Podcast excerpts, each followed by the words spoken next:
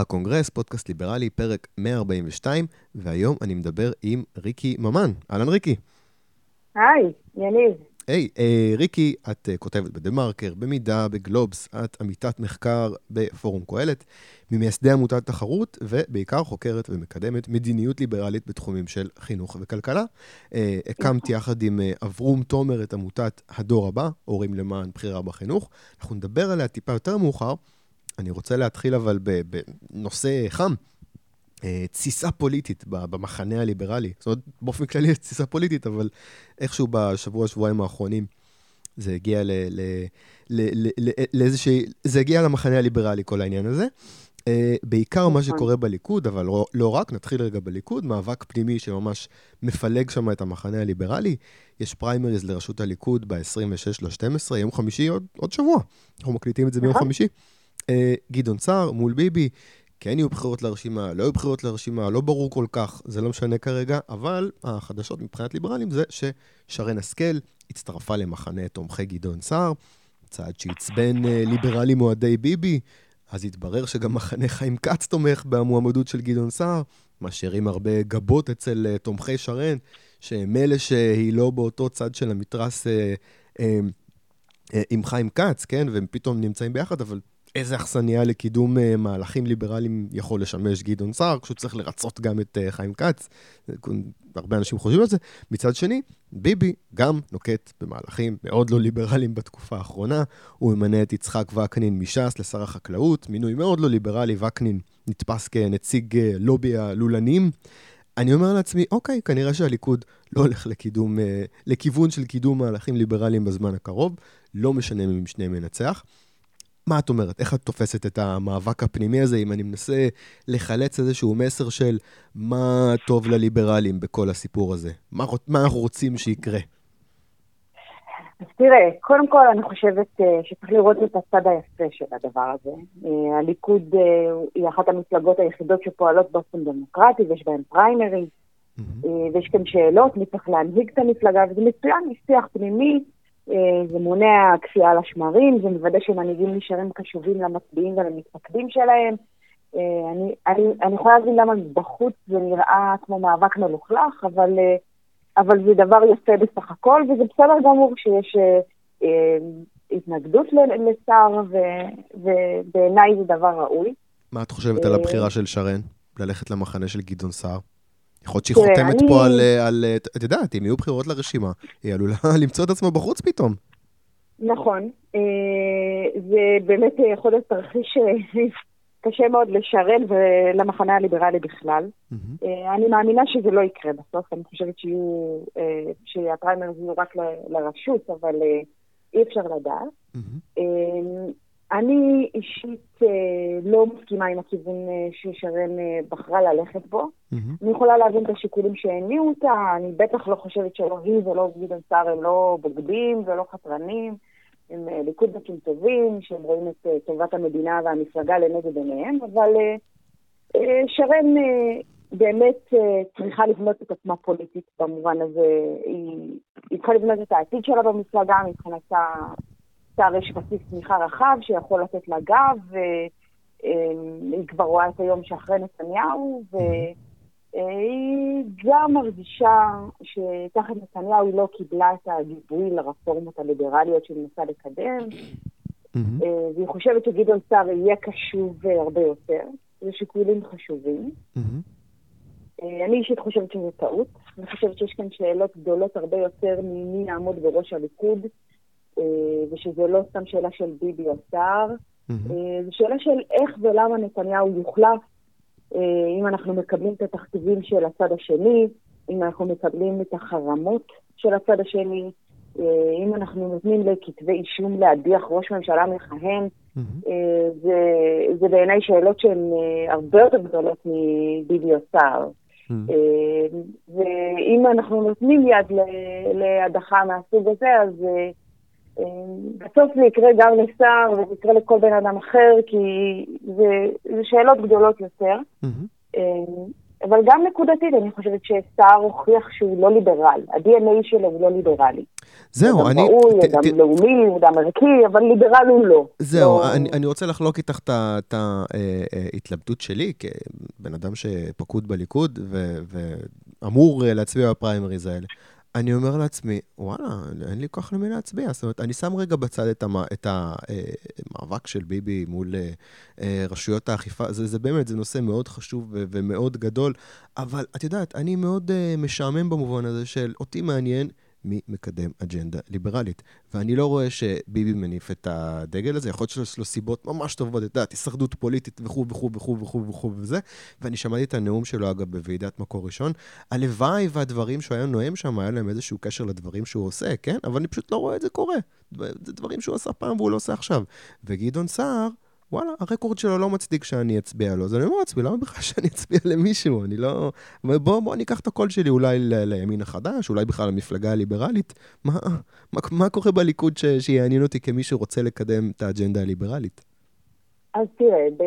אני, אני יכולה להבין את זה. אוקיי? כאילו, אני, אה, אני תומכת בנתניהו, אבל אני מאוד מאוד אה, מבינה, מזדהה ונותנת חלק בביקורת על אה, ההתנהלות של נתניהו בשנים האחרונות במיוחד. אה, אבל קודם כל, גם ליברלים וכריאליסטים וכשחקנים פוליטיים, השאלה היא מה החלופה. תמיד השאלה היא מה החלופה. אה, אני לא רואה את גדעון סער אה, מקים איזו קואליציית ימין מובהקת שתקדם פה רפורמות כלכליות מדהימות. בסך הכל, לפי מה שנראה עכשיו מהסקרים, הליכוד תחת גדעון סער קטן, המפלגות החרדיות מתחזקות. אז ה- החלופה שלו תהיה או להרכיב ממשלה שהחרדים הם נתח גדול יותר בה, או, לה, או להצטרף לממשלת אחדות.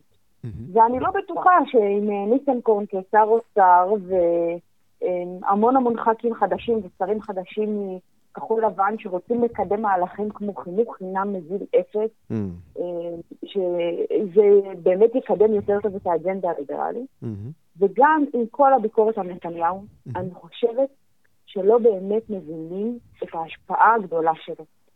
שיש, כשיש עמוד שדרה אידיאולוגי, כמו שיש בנתניהו, למרות שהוא נתן לכחלון את האוצר, ולמרות שלא קודמו, האג'נדה הליברלית לא קודמה ב, ב, ב, במערכת, ה, בממשלה האחרונה, אז יש דברים שהוא בכל זאת מצליח לבלום, ויש כללי משחק.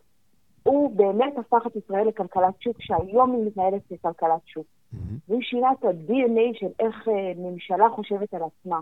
ושיש היום, כמעט בכל משרד ממשלתי, מחלקה להפחתת הנטל הרגולטורי, ושבכל המערכת הממשלתית מדברים על הפחתת רגולציה והפחתת בירוקרטיה, שאפילו גדעון סער אימץ את הרטוריקה הזאת. אז ה- הדבר הזה הוא חזק, זאת אומרת, אז גם אם לא מקדמים באופן אה, אה, ישיר רפורמות כמו שהיינו רוצים, כמו שאני הייתי רוצה, כמו שאתה היית רוצה, אז יש בכל זאת איזושהי מסגרת פעולה שנתניהו מוביל. ואני חושבת שאנחנו באמת נבין את המשמעות של הדבר הזה רק אחרי שהוא ילך. וכשזה ילך, כשהוא ילך כבר יהיה מאוחר מדי. אני חושבת שהחיים כצים אה, השתלטו על העסק, ושנראה רק גרסאות חברות אה, אה, ונטולות אידיאולוגיה שיבואו תחת נתניהו, ואני חוששת מהיום הזה. אוקיי, בסדר, אני מבין, חשש לגיטימי. אני רוצה שנדבר עכשיו על... אמרתי שנדבר בעיקר על מה שקורה בליכוד. יש אבל עוד חזית מעניינת, לדעתי, אה, החזית של המפלגה הליברלית החדשה. אה, קור, קורים שם הרבה דברים, העדכון כרגע הוא שגלעד אלפר בחוץ, עומר מואב בפנים, עומר מואב אמנם לא מועמד להיות uh, חבר כנסת, אבל הוא בלי ספק יהיה עכשיו הפרצוף המוכר, הם שמים אותו כמועמד שלהם לשר האוצר. נכון. אני, לא מסתכל עליהם כמישהו שיעברו את אחוז החסימה בבחירות הקרובות, אני מסתכל לטווח טווח ארוך. האם אה, מאוכזבי הליברלים בליכוד, ובכלל ליברלים שלא מוצאים בית אה, גם באיזו מפלגה שמתן כהנא ולא לא יהיה בה, את חושבת שהם יכולים למצוא בית במפלגה הליברלית החדשה? את חושבת שזו איזושהי יוזמה שיכולה, את יודעת, אני לא מסתכל על הבחירות האלה, אני לא מסתכל על הבחירות הבאות גם. זה משהו שיכול לצמוח בעתיד? קשה לי להאמין. אין באמת אלקטורט כזה ב- בישראל. Mm-hmm. ראינו זה בבחירות הלא האחרונות, אלא אלה שלפניהן באפריל. זהות שהייתה אמורה להיות הפתעת הבחירות, ושהיה הייפ מטורף סביבה, ושבאמת הצליחה להביא לשיא את מצביעי uh, הימין הכלכלי, והביאה קהלים חדשים שאף פעם לא חשבו שיצביעו, ועדיין לא התקרבה אפילו לאחוז החסימה. Mm-hmm. אני לא חושבת שיש, uh, שיש אלקטורט אמיתי כזה, um, ו, וחבל שממשיכים לשרוף קולות. אמ, בצורה אז הזאת. אני, אז אני אשאל הפוך, אז איך זה שפתאום אה, אה, צצים קולות כמו מתן כהנא, שבאמת אומר, את יודעת, זה ממש אה, מוזיקה לאוזניים, הם פתאום התלבשו על הטיקט הזה של, אה, של אה, אה, אה, חוקים אה, נגד שביתות אה, בש, בשירותים אה, ציבוריים. נהדר, אז, אז רגע, אז מה, למה הם מניפים את הדגל הזה בכלל, אם אין פה אלקטורט? הם טיפה יותר אה, כן. בעלי ניסיון. מה הולך נכון, פה? נכון, יש פה, יש, תמיד היה אה, מה שנקרא המפלגה של מימין לליכוד, אה, שמנסה לה, לה, אה, לאגף את הליכוד מימין. אה, ושזה יותר, ימין יותר אידיאולוגי, אה, ובדרך כלל זה, זה תמיד היה היסטורית קשור להתנחלויות, לנושא ביטחון, לנושאים המדיניים, אה, וזה קיים, זה אלקטורט שהוא קיים. Mm-hmm. עכשיו, למרבה השמחה, הוא לא רק מדבר התנחלויות פלסטינים ביטחון, אלא גם מדבר כלכלה, וזה מבורך, זו תופעה מבורכת. כן. אבל לנסות לפרק, לפרק את האלקטורט הזה לרסיסי מפלגות, אה, מאבד, אה, מאבד מהכוח. אה, ראינו במערכות הבחירות האחרונות ש... אפילו למפלגות כאלה יש סכנה אמיתית שלא לעבור אחוז חסימה. Mm-hmm. 1,400 קולות בעצם חסרו להם אה, בבחירות אפריל, mm-hmm. ואני מרגישה שזה סיכון שלא כדאי לנו לקחת. ושאפשר, שעד כמה שאפשר להתכנס למפלגות הקיימות אה, ולמקסם את ההשפעה בהן. אוקיי, okay, בוא נדבר עכשיו על, אה, נעזור רגע את הנושא הפוליטי, נדבר על אה, ועידת מקור ראשון שהייתה לפני משהו כמו שבוע וחצי. אה, את היית העורכת תוכן של הוועידה הזאת. אה, נכון. איך היה? כמה, כמה האווירה שם הייתה ידידותית ל, ל, לרעיונות של, אה, רעיונות ליברליים, שוק חופשי? איך היה? כן, תשמע, קודם כל היה, היה, הייתה ועידה מדהימה.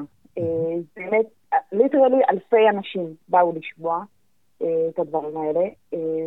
הוועידה בגדול, ועידת מקור ראשון לכלכלה, חברה וחדשנות, אה, והשנה הייתה בסימן של בין שמרנות לליברליות בכל מיני נושאים, אה, כשכלכלה הייתה דווקא בפרונט.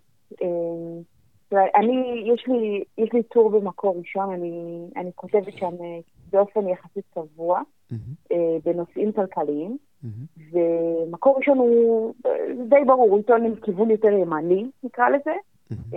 והעיסוק הכלכלי שם הוא לא נרחב, אין להם, בוא נגיד, מוסף כלכלי או זה בטח לא גלובס או דה מרקר. זהו, אבל... זרקת גלובס, אני רוצה לאתגר אותך. אז יש איזושהי התעוררות בזירה התקשורתית בנוגע להפצת מסרים ליברליים. אמרת גלובס, אריאל נכון. ויטמן בגלובס, הוא ממש עושה שם לדעתי מיני מהפכה במדור דעות.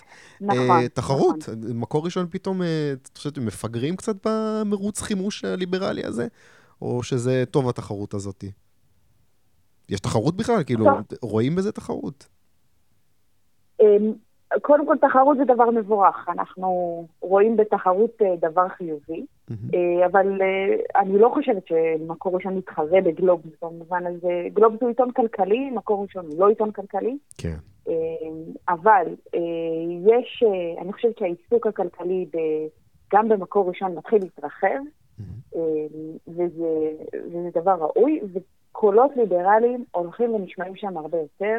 מי שהיה בוועידה שמע באמת אה, בכל כיוון, כולל מאיילת שקד ונפתלי בנט שדיברו על, אה, על ועדי השלטר ועל הצורך לפרק את הוועדים, ובפאנל אה, הכלכלי, ואפילו משה גפני שדיבר שם. היה המון המון שיח כלכלי mm-hmm. עם אוריינטציה ליברלית. זה דבר חיובי מאוד, גם לקהל הזה, שהיסטורית לא התעסק כל כך בכלכלה אה, בנושאים כלכליים, ועכשיו מתחיל להתעניין בהם. אז זהו, בוא, בוא ניכנס קצת ל, ל, ל, ל, ל, לפאנלים ונאומים uh, ספציפיים. הזכרנו קודם את הנאום uh, של ביבי, אני הקשבתי לנאום הזה. Uh, אני לא אתייחס לחלקים של לחצים בינלאומיים שהוא הדף, הוא, אבל הוא התפאר עוד פעם בחליפה הזאת של מר הכלכלה. אני שחררתי את הכלכלה ההסתדרותית שהייתה פה. כאילו עדיין שר אוצר ב-2003, כאילו לא מחבק את לובי נהגי מוניות שיתמכו בו במאבק לראשות ליכוד, כאילו הוא נותן גב לכחלון, ממנה את uh, יצחק וקנין לשר החקלאות. Uh, עכשיו, עוד פעם, אני מבין שכל הצעדים האלה משרתים את ההישרדות הפוליטית שלו, אבל, אבל עוד פעם, אני שואל את זה כליברל, מה, למה לתמוך בו בכלל? מה, מה הוא מציע בעתיד? אוקיי, הוא עשה אחלה דברים uh, בעבר, אמרת, הוא הנהיג איזושהי uh, uh, שגרה מסוימת. יכול להיות שזהו, הוא סיים כאילו? הוא לא ידחוף עוד דברים? יש איזושהי אני... עייפות? אני לא יודעת אם זה עייפות, כמו שזה... זה נכון שזה הישרדות פוליטית. נתניהו קודם כל שורד, והוא עושה עבודה טובה מאוד בכיוון הזה. כן. והוא באמת האידיאולוג הכי רהוט לכלכלת שוק אה, שהייתה כאן. שהיה כאן אה, אה, אי פעם, ובמובן הזה אה, הוא יחיד. זאת אומרת, אני לא רואה מנהיג בסדר גודל שלו שמדבר, שמבין את הדברים. שאלה היא מקיים, וזאת שאלה שכל הליברלים שואלים את עצמם, ועדיין על העדים של הכהונה שלו כשר האוצר ב-2003. Mm-hmm. כן ייאמר לזכותו שהוא בכל זאת קידם מהלכים ליברליים גם בשנים האחרונות, כולל הארבע שנים האחרונות עם כחלון, אה, וזה בעיקר בנושא של רגולציה. אה, אני, אני אקצין קצת. נגיד באיזושהי צורה הוא מצליח... באמת השתפרנו בו. מה? אני מצטער, היה איזשהו, איזשהו, איזשהו פער. תמשיכי. כן. לא, אני אומרת ש, שבאמת ראינו שיפור בנושא הזה במדד ה-doing business, במדד קלות עשיית עסקים, mm-hmm. שקפצנו בו משהו כמו 15 מקומות, אה, וזה בזכות רפורמות שקודמו במשרד ראש הממשלה תחת נתניהו ושהוא קידם באופן אישי. אה, אז כן מגיע לו קרדיט על הדבר הזה, גם אם מגיע לו הרבה נקודות שחורות על כחלון. זהו, אני רוצה רגע לקחת את כחלון, ואני שואל את עצמי, אוקיי, כמה רחוק כאילו הוא ילך בשביל ההישרדות הפוליטית. זאת אומרת, נניח שהוא מצליח באיזושהי צורה להגיע להסכמה עם uh, כחול לבן, או מה שזה לא יהיה אחרי הבחירות לממשלה. מה, הוא יסכים לשים את ניסנקורן כשר אוצר בשביל לשרוד uh, uh, פוליטית? זאת אומרת, את מבינה מה אני שואל? מה הגבול שאני כבן אדם שרוצה לראות פה המשך של מגמה ליברלית, מה הגבול שאני אגיד, אוקיי, זהו. כן, הוא יכול אבל... לעשות את זה. יכול לקרות. כן. אבל שוב, השאלה היא, האם ניסנקורן פועל תחת כללי המשחק של נתניהו, או שהוא פועל תחת כללי המשחק של ניסנקורן. ואני ראיינתי לוועידה, יצא לקראת הוועידה גיליון מיוחד אה, אה, בנושא כלכלה, וראיינתי את אבי שמחון, פרופסור אבי שמחון, שהוא ראש המועצה הלאומית לכלכלה. והוא אומר שגם כחלון פעל, למרות שהוא היה שר אוצר מאוד עצמאי וקיבל יד חופשית, דרש וקיבל, ו... אבל הוא בכל זאת פעל תחת uh, המסגרת הכללים שהכתיב נתניהו. ושהיה איזה גבול שלא חצו אותו. Mm-hmm. גם ניסנקורן, אני מקווה, שיהיה תחת הכללים האלה, ובכל זאת הוא לא ילאים פה עכשיו מפעלים. לא, אוקיי? לא. אבל... זה, זה עצוב לי שאנחנו כבר מתכוננים לכהונתו של אבי ניסנקורן כשר לא, מצב. לא, זה, אני, זה תרחיש האימים הגדול. כן, לא? אבל לא? אני לא, לא חושבת שזה יקרה. זאת אומרת, אני לא חושבת שזה יקרה מסיבות אחרות. לא, לצערי לא מהסיבות האידיאולוגיות הליברליות, אלא כי... גנץ ולפיד לא ישבו עם נתניהו נקודה, ולכן לא נגיע לסיטואציה הזאת. אוקיי, okay, אני, אני רוצה לנצל את זה שהזכרת את, את אבי שמחון.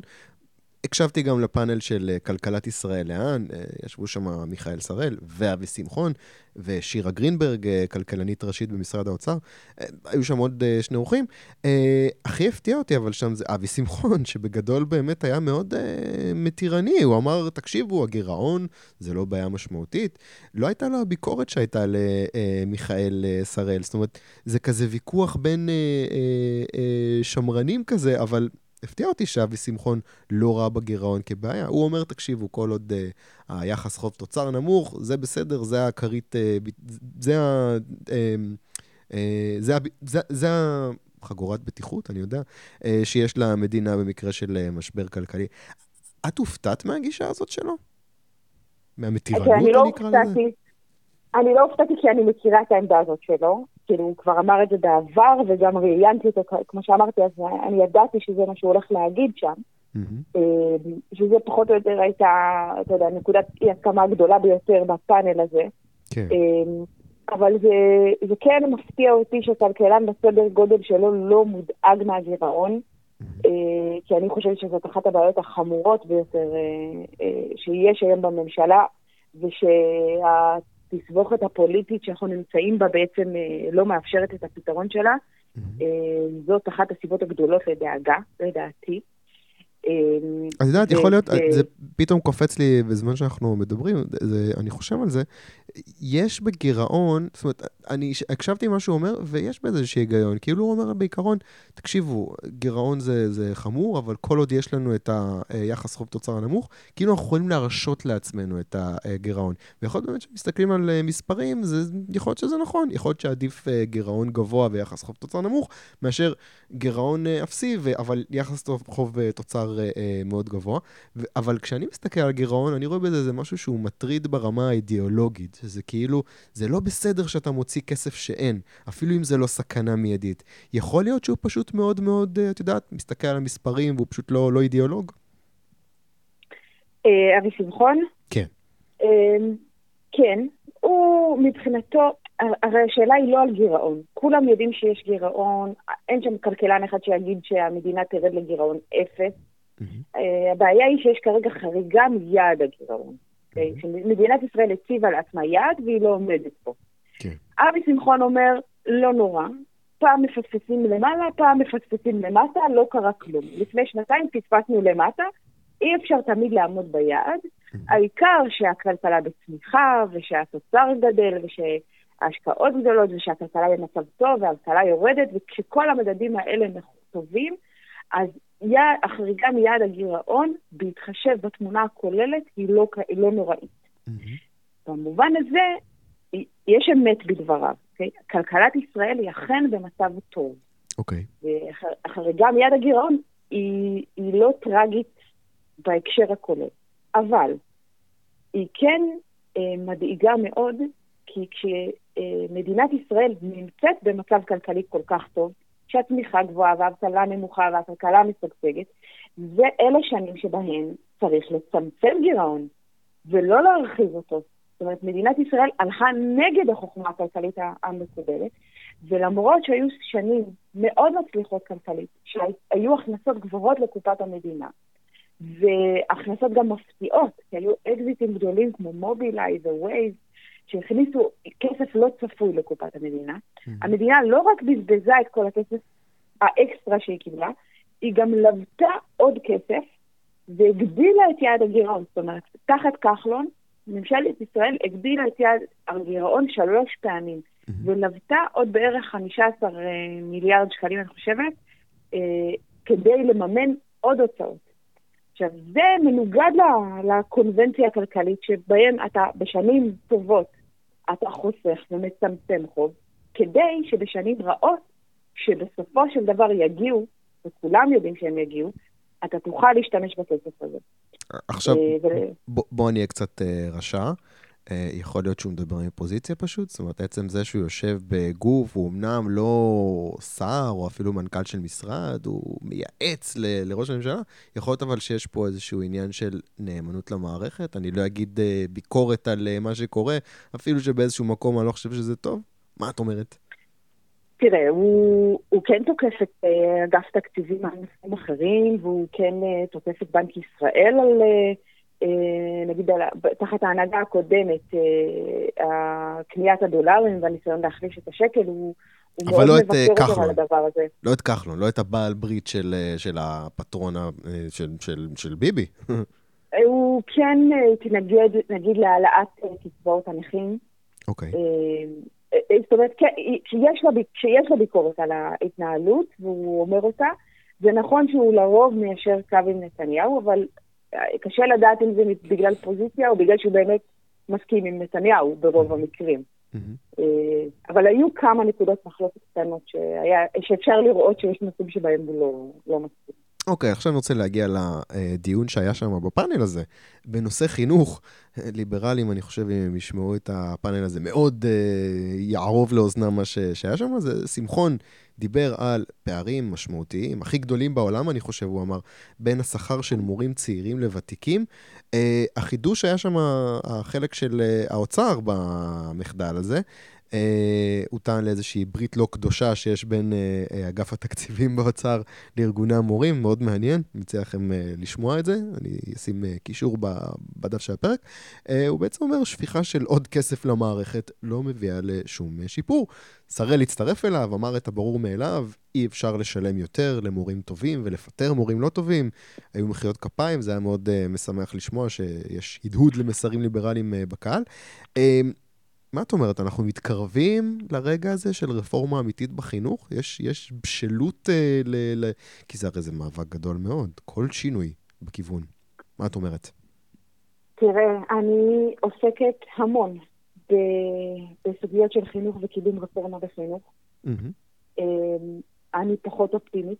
Mm-hmm. אני אופטימית בטווח הארוך. אה, אני פחות אופטימית בטווח הקצר. זאת אומרת, מחיאות כפיים אה, בכנס זה לא מספיק. זה לא מספיק, אה, לצערי.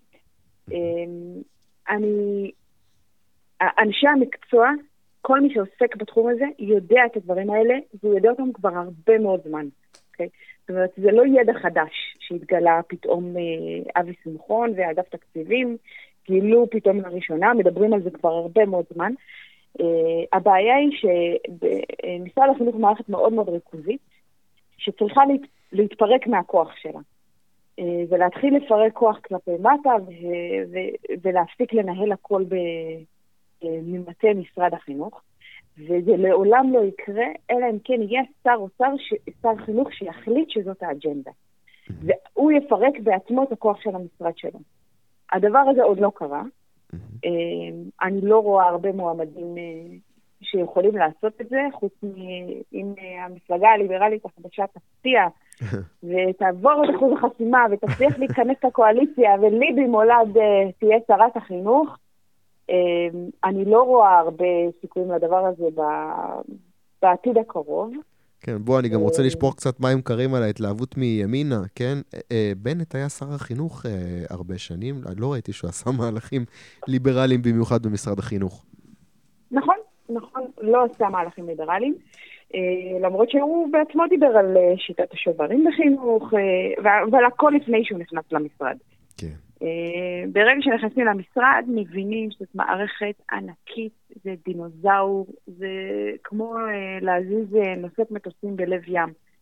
זה הרבה אורך רוח, זה הרבה סבלנות, זה הרבה עבודה בתוך המשרד, וזה כמובן מאבק עם ארגוני המורים.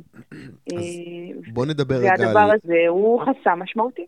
בואו נדבר רגע על העמותה ש, ש, שממש עכשיו uh, הקמתם, עמותת הדור הבא, הורים למען בחירה בחינוך. אז בעצם את היית מאוד פסימית לגבי שינוי, והנה את מקימה עמותה שמתעסקת בדיוק בנושא הזה.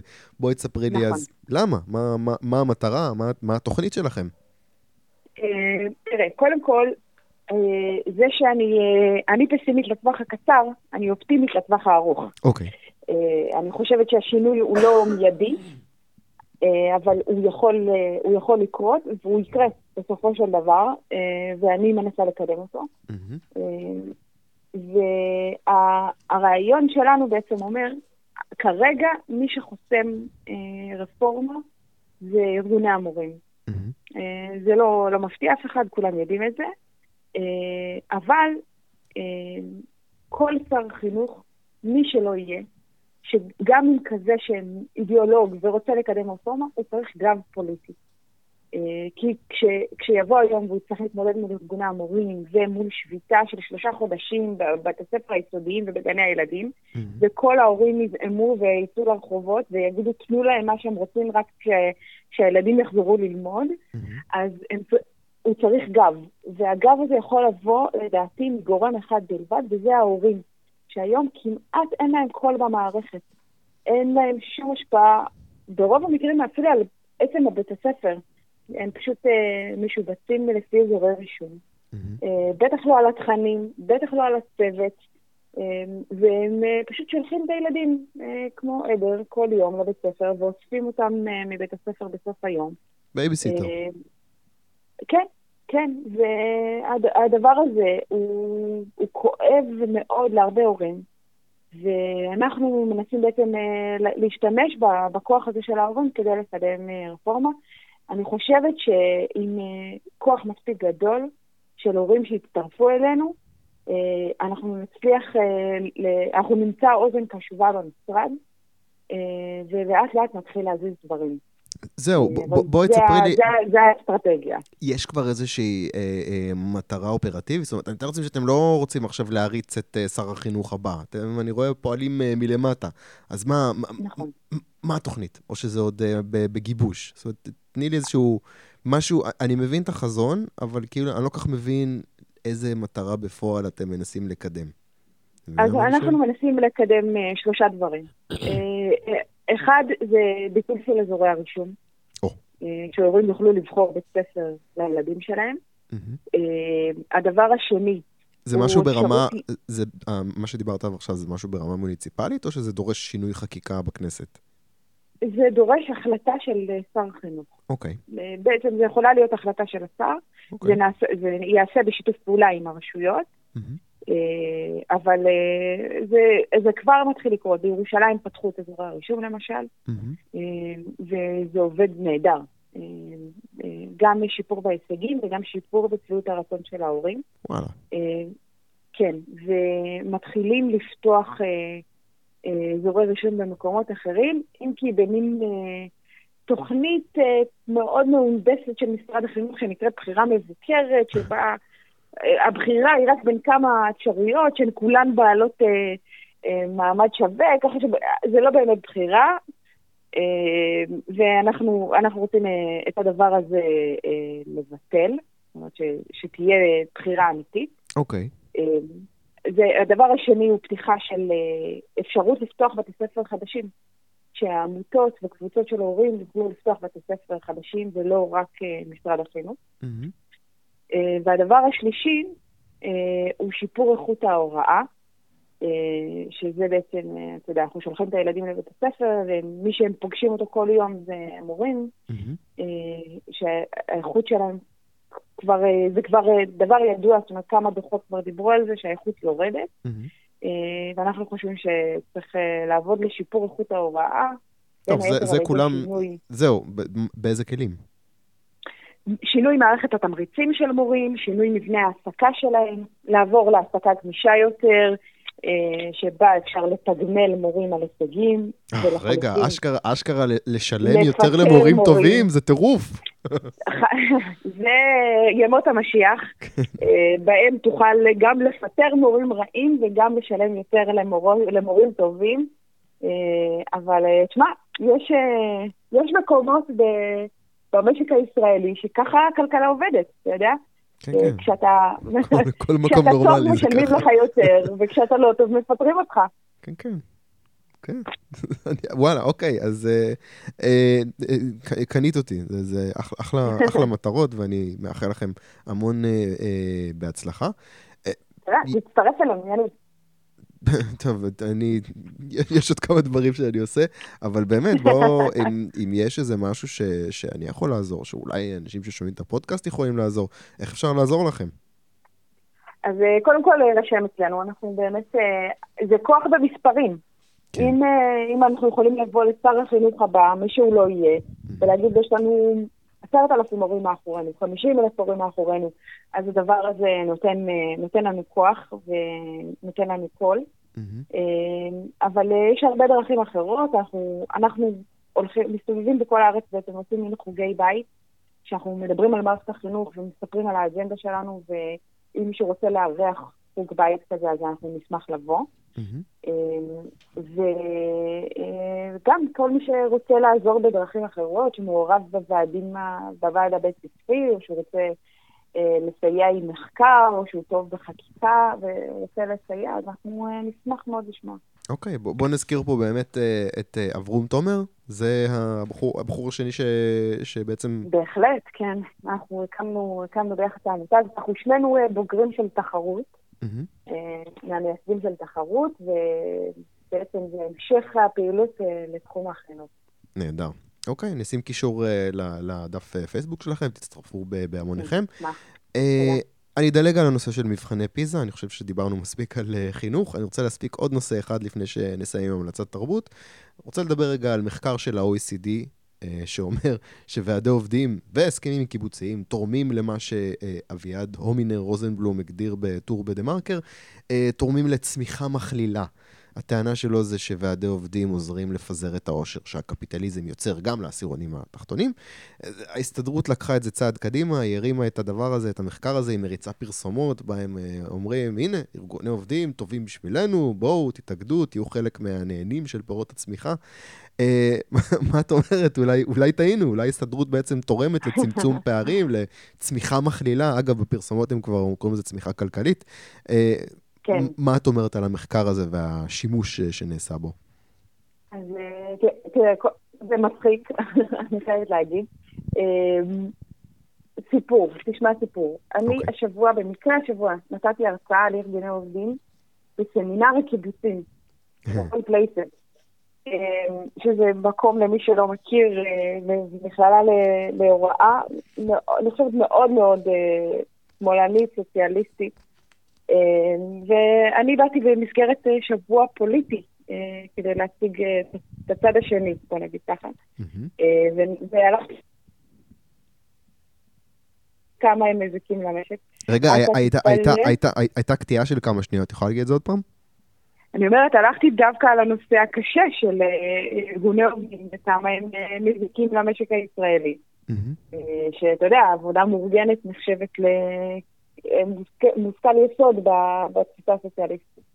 ואתה תתפלא לשמוע כמה אה, סטודנטים שם בעצם הסכימו איתי.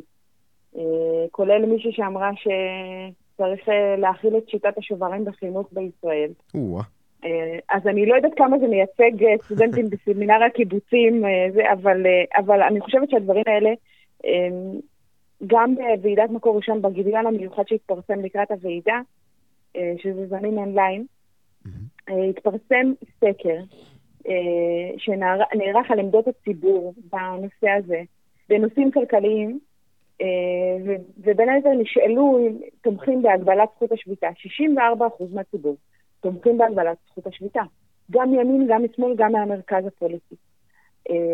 ואני חושבת, אם נחזור למחקר של ה-OECD ואביעד דומינר וצמיחה מכלילה, זה בגלל שאנשים רואים והנתונים מגבים את זה, שארגוני עובדים הם באמת מארגנים בעיקר, זאת אומרת, אה, שיעור הייצוג אה, בארגוני עובדים הוא גבוה הרבה יותר בקרב עובדים אה, משכילים יותר, בקרב עובדים עמידים יותר, בטח בקרב עובדי המגזר הציבורי, ובקרב עובדים עם שכר גבוה יותר. וכשהולכים למקצועות חסרי, בוא נגיד שדורשים פחות השכלה, שהשכר בהם יותר נמוך, רואים ששיעור הייצוג צונח. זאת אומרת, גם ההסתדרות לא מייצגת בעיקר את העובדים החלשים, אלא היא מייצגת בעיקר את העובדים החזקים במשק הישראלי. ואלה הנתונים. זה נתונים של אה, הלשכה המרכזית לסטטיסטיקה ועיבודים של בנק ישראל. אז כשההסתדרות באה ואומרת, אנחנו בעצם עוזרים לשכבות החלשות, אני אומרת, אתם עושים בדיוק הפוך. אתם לוקחים מיסים שמשלמים מהשכבות החלשות, ונותנים אותו לוועדי השלטר שמרוויחים 26,000 אה, שקל בנמל אשדוד ו-23,000 ו-24,000 שקל אה, בממוצע בחברת החשמל. ואלה העובדים שנהנים מהעבודה המאורגנת. אבל ריקי, אבל ריקי, יש מחקר של ה-OECD שאומר שוועדי mm-hmm. עובדים תורמים לכלכלה, אז מה, את מתווכחת עם המחקר של ה-OECD עכשיו? איך את מסבירה את המחקר? אני, אני לא מכירה את המחקר אני לא יודעת איך להסביר אותו, mm-hmm. אבל אני מניחה שיש שם, זאת אומרת, יש גם ועדי עובדים אחרים במקומות אחרים בעולם. זהו, בגדול, בגדול, אני אעשה ספוילר, בסקנדינביה כנראה שהוועדי עובדים פחות מקלקלים. בוא ניקח את הוועד העובדים של סקנדינביה, לקחתי, בוא, בוא ניקח. לא, לוקחים, בדיוק. כשאתה הולך לסקנדינביה, אתה רואה שוועדי עובדים פחות מחזיקים עובדים בכיסאות, ומאפשרים הרבה יותר גמישות, ושהם משלמים את דמי האבטלה בעצמם, ולכן אם עובדים מכיסא לשוק התעסוקה ונותנים להם הכשרות, ואתה לא רואה שביתות מסיביות כמו בישראל, ואתה לא רואה סחטנות כמו בוועדי עובדים בישראל. זהו, אני... זו מערכת שעובדת אחרת. אני בדיוק היום קראתי איזושהי כתבה בדה-מרקר, שאיזושהי בעלת תפקיד במגזר הציבורי, שאחראית, אני חושב, על גיוס עובדים במגזר הציבורי, אומרת שאחת הבעיות שלהם במגזר הציבורי לשפר את השירות, זה שהם לא יכולים לנייד עובדים. זאת אומרת, הם לא יכולים להזיז עובד ממקצוע כזה למקצוע אחר.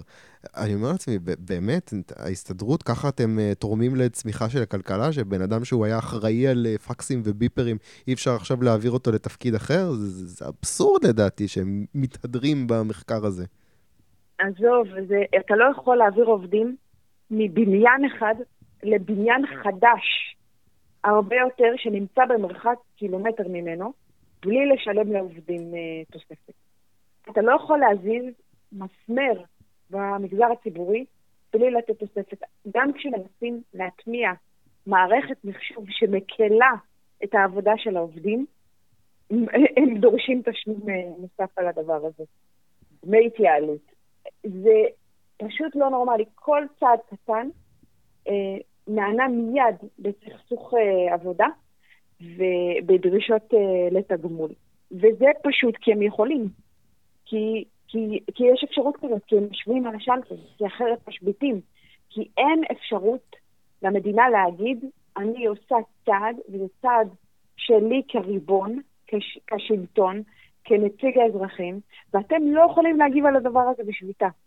אין מגבלה על זכות השביתה בשירות הציבורי בישראל, והדבר הזה הוא גורם לאלף בעיות. אנחנו רואים את זה בעיקר במקומות הגדולים כמו חברת החשמל והנמלים, mm-hmm. אבל מי שעוקב אחרי הדברים האלה יכול לראות שזה קורה יום-יום באלף מקומות.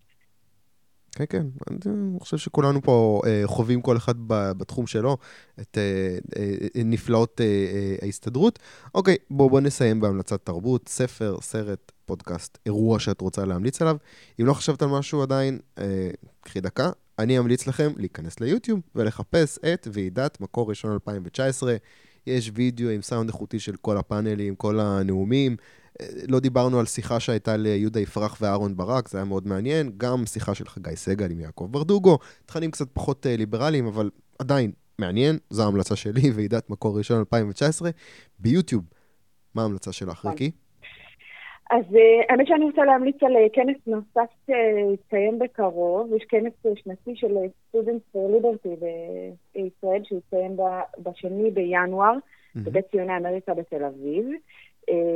ויש שם אה, פאנל אה, בנושא חינוך שגם אני אדבר בו, אבל אה, יש שם פאנלים נוספים על המלחמה, מלחמה בסמים ועוד נושאים מעניינים, כולל אורחים מעניינים בחו"ל וברז בירה חופשי ועוד כל מיני דברים נחמדים.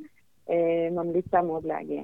אוקיי, שני לראשון, אני שנייה מסתכל בלוח שנה איזה יום זה יוצא. בוא נראה, בוא נראה. כן, זה יוצא יום חמישי. כן, יום חמישי, אה, כנס שנתי, Students for Liberty, בשני לראשון, אה, בית ציוני אמריקה. אני חושב שזה עוד שבועיים. אה, נכון. ריקי ממן, תודה רבה רבה. תודה לך.